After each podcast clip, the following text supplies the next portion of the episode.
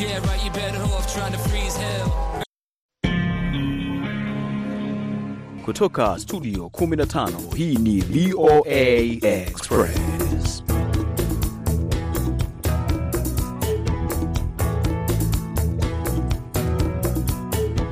Nam ni Machi mosi mwaka huu wa 2023. Hii ni VOA Express. Mimi ni Mkamiti Kibayasi na mimi naitwa Patrick Ndwimana. Kwa pamoja tuko tayari kukuletea mambo mengi ambayo tumekuandalia leo. Mkamiti, tukianzia uh, huko Kenya ni kwamba uh, ukusanyaji wa maoni umeonyesha kwamba Wakenya wanalalamika kwamba hali ya maisha imekuwa hali kabisa.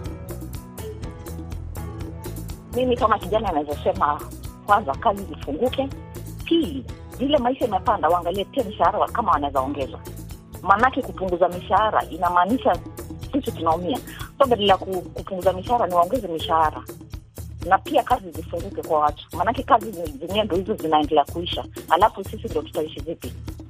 Haya basi, pamoja na hayo mengine ni kwamba tutakuwa tuna kile kipengele cha barazani ambacho tumekuuliza nini la kufanya kuwasaidia wasichana wanaotelekezwa baada ya kupata uja uzito. Vilevile tutakuwa na swali la leo. Je, unadhani Kiswahili kinatumika inavyostahili katika eneo lako na Afrika Mashariki kiujumla? Kuna maoni lukuki. Vilevile tutakuwa na habari muhimu za dunia, bila kusahau Elimu, elimu. Uganda kuna ripoti ya kutisha kwamba watoto wa shule milioni moja kila mwaka hawashiriki mtihani wa kuhitimisha elimu ya msingi, yaani mtihani wa darasa la saba. Kuna sababu nyingi ambazo zinaelezwa kwa vile, uh, kwa sababu hiyo wataalamu wa elimu wenyewe watatoa mapendekezo cha kufanya ili kukabiliana na hali hii iweze kupatiwa ufumbuzi. Sawa kabisa, na moja kwa moja basi tutakuletea pia burudani ya muziki, na tuanze kuangalia swala hili la kupanda kwa gharama za maisha. Kila mmoja analalamika kwamba maisha yamepanda, bei za vyakula, hali kadhalika kodi za pango pia nazo pia zimepanda, kulingana na utafiti uliofanywa na Infotrack uh, huko nchini Kenya unaeleza kwamba asilimia 60 ya Wakenya wanahisi kwamba mwelekeo wa nchi hivi sasa unakwenda katika mtazamo tofauti na vile ambavyo walitarajia kwamba pengine maisha yangekuwa yana unafuu wa kiasi fulani. Kuna vijana hawa tofauti wanatoa maoni yao. Kwanza ni huyu Eliakim Mwachoni, yeye anaelezea kwa upande wake, anadhani kwamba nini kifanyike ili kurudisha nchi katika msimamo sahihi ili vijana nao pia wajione kwamba wapo wanafaidi aa, na kile ambacho kinafanyika kila siku. Wakipata riziki, basi maisha yanakuwa mazuri. Ni kweli kabisa. Sasa hivi katika taifa la Kenya mambo si mazuri kwa idadi kubwa ya Wakenya. Kila mmoja unapozungumza naye ama unaposikia watu wakizungumza, hata katika mabunge ya wananchi au hata katika maeneo mbalimbali, kila mmoja analalamikia hali ngumu ya maisha, mfumuko wa bei za bidhaa uh, bei za bidhaa muhimu, na kutokana na hilo kila mmoja anang'ang'ana sana katika taifa hili, na uh, ndio baadhi ya uh, viongozi hasa walio katika serikali uh, kama vile walivyokuwa wametoa ahadi hapo awali uh, kabla ya uchaguzi uliofanyika mwezi Agosti mwaka jana, wengi walikuwa na matumaini kwamba pindi serikali hii ya rais wa sasa William Samoei Ruto itakapoingia mamlakani, labda mambo yatabadilika, kwa sababu ndilo jambo walilotumia sana kusema kwamba serikali iliyoondoka mamlakani imekuwa uh, imesababisha mambo mengi, hasa uh, mfumuko wa bei za bidhaa muhimu. Lakini baada ya wao kuingia, bado hali inaendelea kuwa ngumu, na sababu wanayotoa ni kwamba wanastahili uh, kupewa muda zaidi uh, ili kwamba kuweza kubadilisha mambo. Asante sana. Na kwa upande wake naye Lydia Mtenya anaeleza nini kuhusiana na ongezeko la kupanda kwa gharama za maisha huko nchini Kenya upande wa vijana?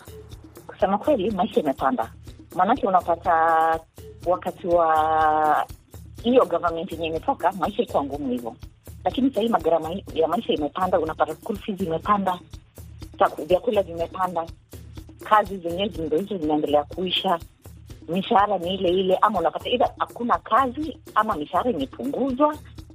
So hata kujikimu kimaisha inakuwa sasa ngumu. Unapata hata kama ulikuwa unakula asubuhi, mchana na usiku, unapata unakula tu uh, chakula cha mchana peke yake, ama unakula chakula cha usiku peke yake. inabidi unakata hiyo gharama. Ni ile unasema tu uh, hii pesa kidogo anapata, wacha tu nikule chakula ya mchana peke yake, ama unasema unakula chakula cha usiku peke yake. Maanake nayo school fees nayo ndo hiyo imepanda kila mwaka, school fees, school fees inapanda. So maisha imepanda, na kama Mkenya mimi nalia na naomba, ombi langu ni maisha waangalie, kama hii serikali ya Ruto waangalie vile wanaweza jana maisha ya Mkenya wa chini, ndo at least kuwe na ile maisha mzuri. Maanake sahii chakula imepanda, watu unashinda utakula nini? Unapata una, kama ni sima kila siku. So ni ile waangalie kama wao wenyewe pia au wenye kwenye serikali pia walipe ushuru, maanake sisi wenyewe tuko tunafanya kazi duni, lakini ushuru ni lazima tulipe. So ni watuongeze mishahara, hivyo ndo zinaweza sema. Shukrani sana Lidia Ntenya kutoka huko nchini Kenya kwa mtazamo wake na maoni yake kuhusiana na kupanda kwa gharama za maisha. Unaambiwa bei ya unga ipo juu, mafuta pia yapo juu huko nchini Kenya, lakini si Kenya peke yake, ni Ni katika eneo zima la Afrika Mashariki. tupate burudani ya muziki hivi sasa. Basi Tu sais bien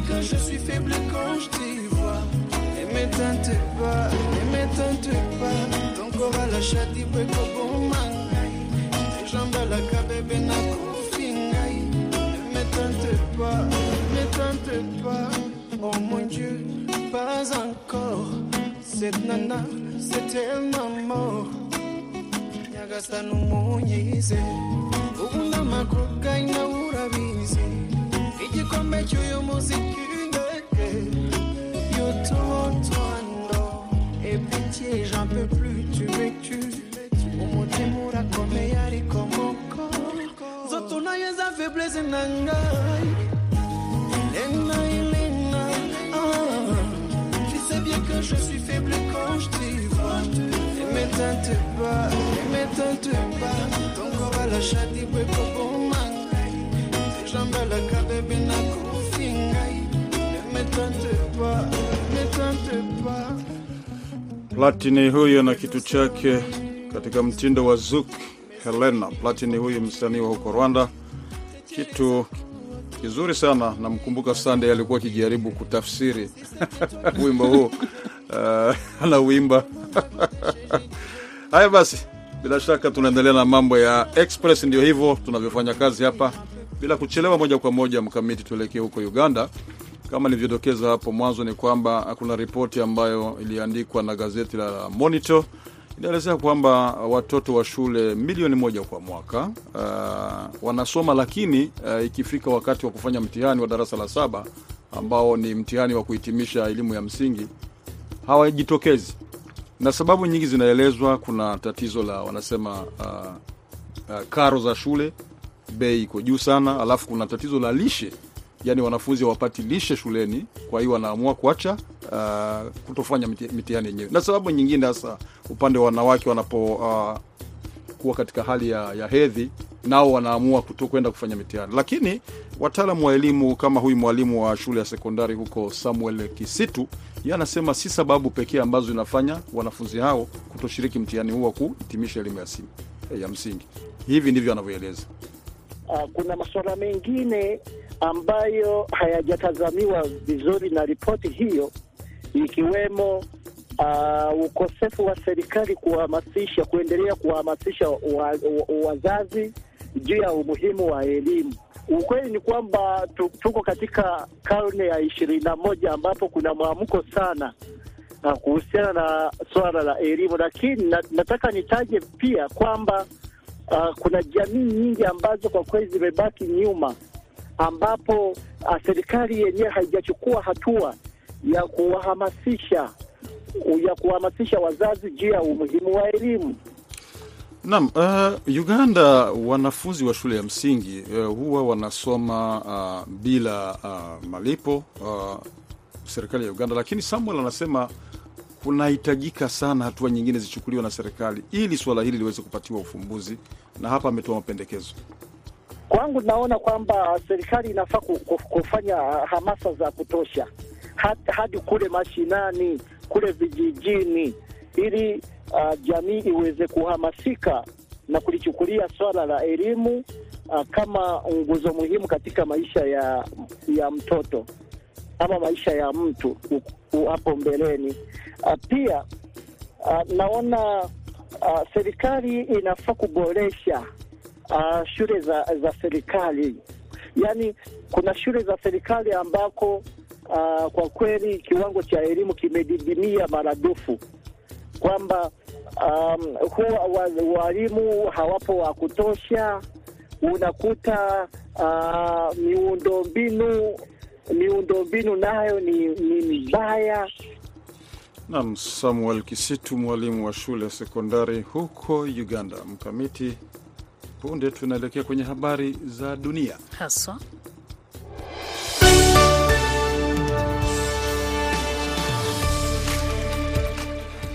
Rais Muhammadu Buhari leo Jumatano alimpongeza mshindi aliyetangazwa katika uchaguzi wa rais nchini Nigeria, Bola Ahmed Tinubu, akisema yeye ndiye mtu bora kwa kazi hiyo.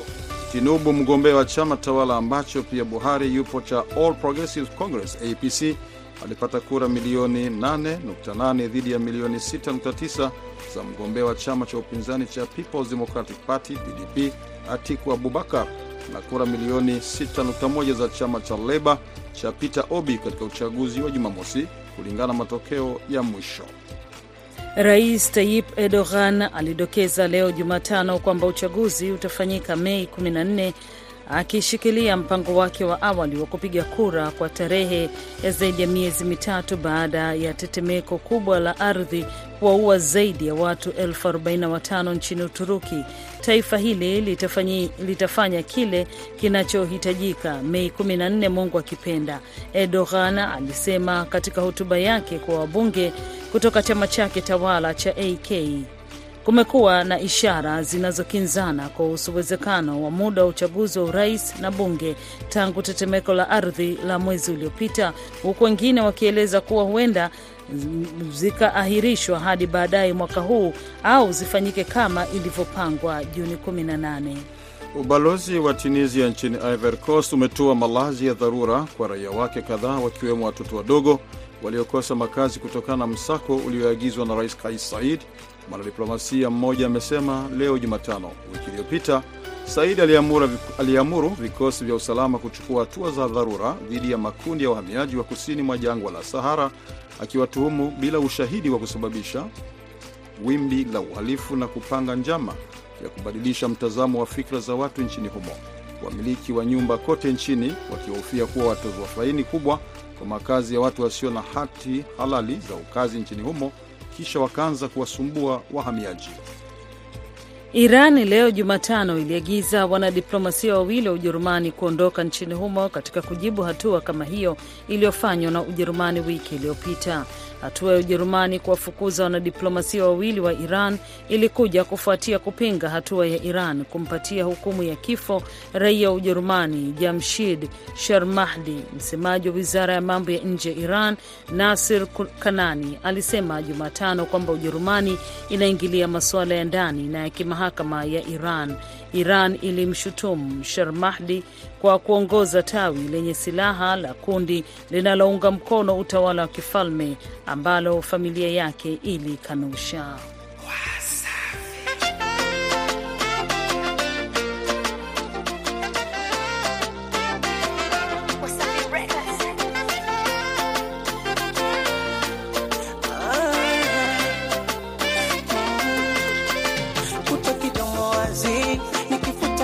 choisi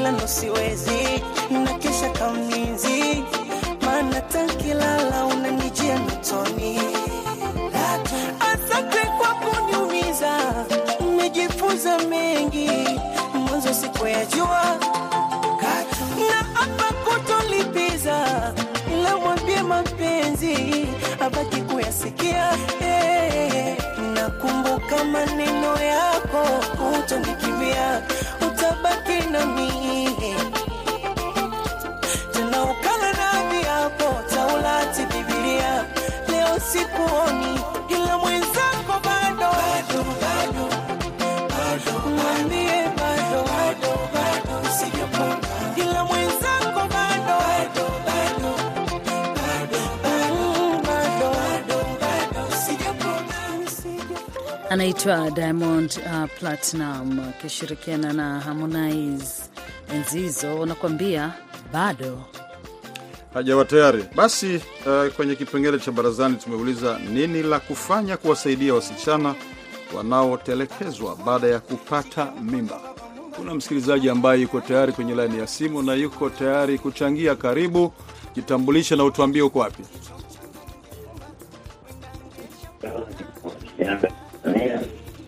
Halo, Naam, naam, halo. naam, jitambulishe na utuambie uko wapi. naona msikilizaji, kuna hitilafu za kimitambo, japokuwa namsikia kwa mbali, anasema anatoka Tanzania. Shinyanga, Tanzania. Halo, zungumza basi. E, na kwenye kwenye barazani leo hii nadhani Samahani, mawasiliano naona si mazuri. Uh, basi tusome moja mawili matatu. Uh, tusikie kwenye Facebook wanasema nini. Naye huyu Vedasto Romani, mkazi wa Nzega, Tabora, yeye anasema wanaopata ujauzito basi wafikiriwe njia nyingine za kusaidiwa. Uh, huyu anaitwa Tembea Tembea anasema, je, wale ambao waliweka sheria kama ile wao hawana dhambi zaidi ya ile? Sijui anataka kumaanisha nini hapa.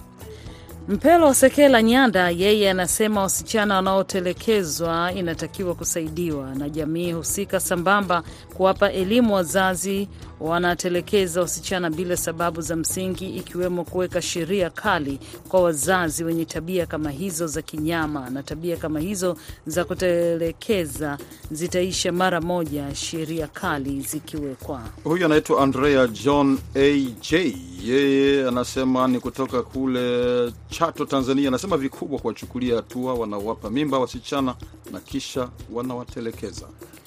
Moving Object yeye anasema kwamba tujifunze kutoka mataifa magharibi. Je, na wao kuna mimba za ajabu namna hii? Hata hivyo sheria zipo, ila hamna anayezisimamia kwa ufasaha. Kwa hiyo ndio maana haya yanatokea.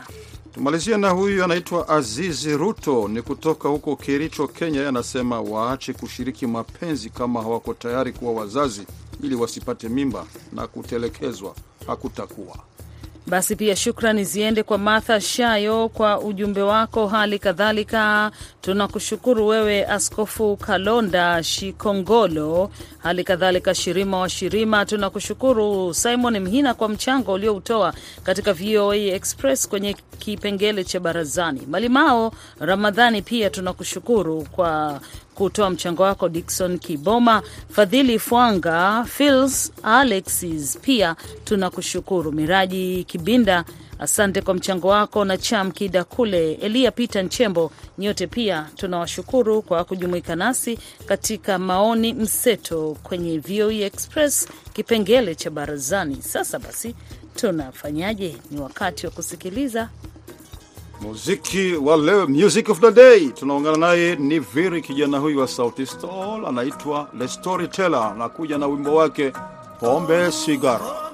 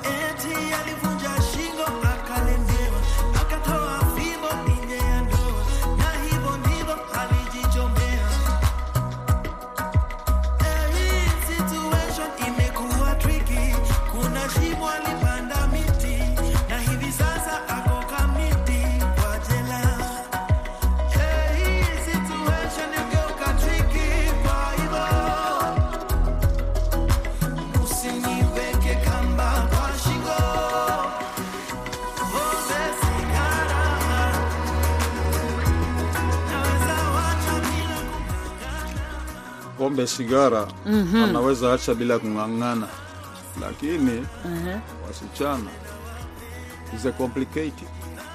Ni maneno ya Mviri the Lakini kuna wengine wamenambia uh, wengine hasa wavutaji wa sigara wanasema kwamba kuacha sigara ni mtihani, lakini wale wa, wanaokunywa pombe watu, wanaotumia pombe wanasema ah, pombe unaweza ukaiacha kiurahisi ki, kiurahisi, lakini sigara sasa kumekuja na hili swala la wasichana ni shida shida. Haya basi, ni mambo haya unayasikia ndani ya VOA Express. Tusonge mbele katika uh, kipengele cha masuala ya teknolojia. Inaelezwa kwamba maelfu ya watu kutoka maeneo mbalimbali ulimwenguni wanahudhuria maonyesho ya kimataifa ya teknolojia mwaka huu wa 2023 maarufu kama Mobile World Congress huko Barcelona, Uhispania. Ni zaidi ya watu elfu themanini wakiwemo wakuu wa makampuni ya teknolojia na wafumbuzi wanashiriki katika kongamano hilo la siku tano linaloonyesha hatua za kiteknolojia zilizofikiwa licha ya changamoto za kiuchumi duniani. BMJ Mridhi anatueleza kwa kina. Kongamano la kiteknolojia lenye ushawishi mkubwa zaidi duniani ni mkusanyiko wa kila mwaka ambapo tasnia nzima ya mawasiliano huja pamoja chini ya paa moja, na wadau tajika wa tasnia hii wakiwa ni pamoja na wawakilishi wa makampuni kama Huawei, Samsung, Ericsson na Qualcomm wanahudhuria mwaka huu. Wadau hawa hukusanyika kila mwaka ili kujionea teknolojia ya kisasa zaidi na hata kubuni fursa za biashara na kupanua mtandao wao. Mgogoro kati ya makampuni makubwa ya teknolojia na makampuni ya mawasiliano ya Umoja wa Ulaya juu ya ni nani atasimamia miundombinu ya mtandao katika siku za usoni unatawala mjadala katika hafla hii ya mwaka huu. Maonyesho ya MWC ambayo yalianza Jumatatu wiki hii pia yameshuhudia uzinduzi wa bidhaa mpya kutoka kwa makampuni kadhaa yakiwa ni pamoja na Nokia, Xiaomi, HMD Global, Honor na Realme. Kampuni ya China ya Huawei ni kati ya washiriki wakuu wa maonyesho ya mwaka huu licha ya changamoto zinazoendelea kuikabili zikielezwa na wachambuzi kama zilizosababishwa na mvutano wa kisiasa kati ya China na Marekani. Makampuni mbalimbali yanajaribu mbinu mpya za kutengeneza simu za mkononi kuwavutia wale waliochoshwa na miundo ya zamani. Moja ya makampuni kama hayo ni Honor ambayo imezindua simu kubwa yenye skrini ya upana wa inchi 7.9 na yenye betri kubwa ya amps elfu tano iitwayo Magic VS. Ben Wood ni Ben Wood ni mchambuzi wa maswala ya teknolojia. Ni ajabu kwa sababu simu za mkononi zimekuwa hazivutii tena. Unajua, kifaa kinachokaa hivi si jambo jipya, lakini jambo ambalo limevutia hisia hapa MWC ni simu za muundo wa kufunguka na kufungika. Dazani za makampuni yaliyowakilishwa hapa yanapigia upatu vifaa vyake. Kampuni ya Lenovo kwa mfano inasema imeimarisha simu yake aina ya Motorola ili kuwawezesha wanaotazama mitandao kama Netflix na YouTube kuitumia kwa urahisi. Maonyesho haya yanafanyika huku ushindani katika sekta ya teknolojia na mawasiliano ukizidi kuongezeka, hususan baina ya makampuni makubwa ambayo yamekuwepo kwa miaka mingi. Baadhi ya wachambuzi wanasema ongezeko la makampuni ya kutengeneza vifaa vya mawasiliano ni habari njema kwa wateja, kwani baadhi ya simu za kisasa sasa zinauzwa kwa bei nafuu. Mada zingine kuu zinazotawala hapa ni pamoja na kiwango cha usambazaji wa mfumo wa 5G ambacho kimekatisha tamaa baadhi ya watendaji na vilevile mustakabali wa mifumo ya AI kama vile Chat GPT ya kampuni ya OpenAI. Kutoka meza ya sayansi na teknolojia, BMJ Mridhi, Sauti ya Amerika. Asante BMJ Mridhi kwa ripoti hiyo kuhusu teknolojia. Uh, kuhusu yavumayo mitandaoni uh, kuna ripoti hii ya Mi nikajua kwanza tunaenda kwenye swali la leo, tuwaeleze wasikilizaji. Haya basi, tuingie kwenye yavumao mitandaoni haya. Uh, kuna ripoti za hawa matajiri wakubwa duniani mm -hmm. Elon Musk uh, tajiri mkubwa vilevile vile, lakini alikuwa amepoteza nafasi hiyo kwa Mfaransa anaitwa Bernard Arnault. Sasa Elon Musk amerejea katika nafasi ya kuwa mtu tajiri zaidi duniani baada ya kupoteza kwa muda mfupi taji kwa Bernard Arnault wa Ufaransa. Utajiri wa Musk umechangiwa na kuongezeka kwa karibu asilimia sabini kwa bei ya hisa ya Tesla. Tesla, kwa wale ambao labda hawajui zaidi kuhusu Tesla, ni zile yale magari ambayo yanaendeshwa kwa kwa nguvu za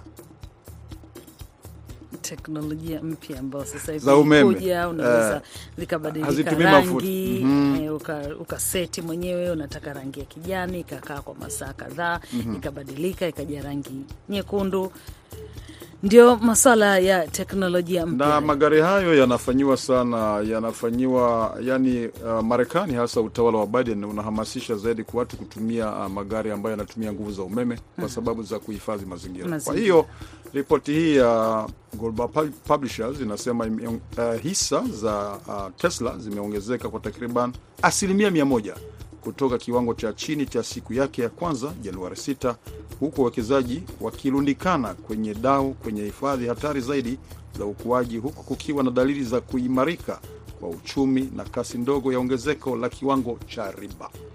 Haya basi, tuangalie sasa kile kinachotamba katika kipengele cha swali la leo, ambapo tulikuuliza unadhani Kiswahili kinatumika ipasavyo katika eneo lako na Afrika Mashariki kiujumla?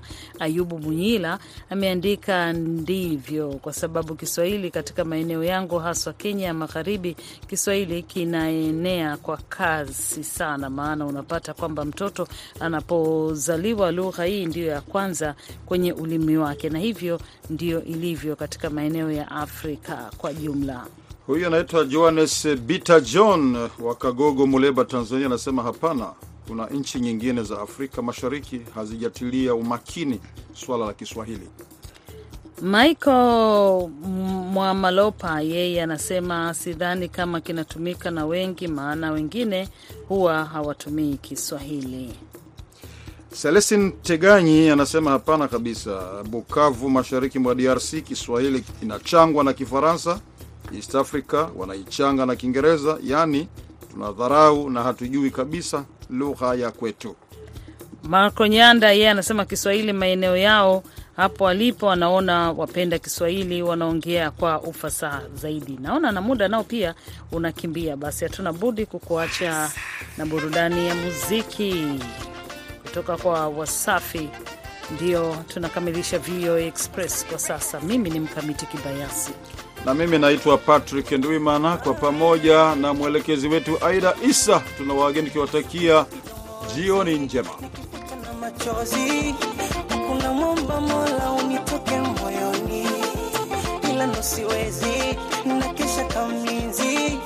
maana takilala unanijia notoni umejifunza mengi mwanzo sikuyajua.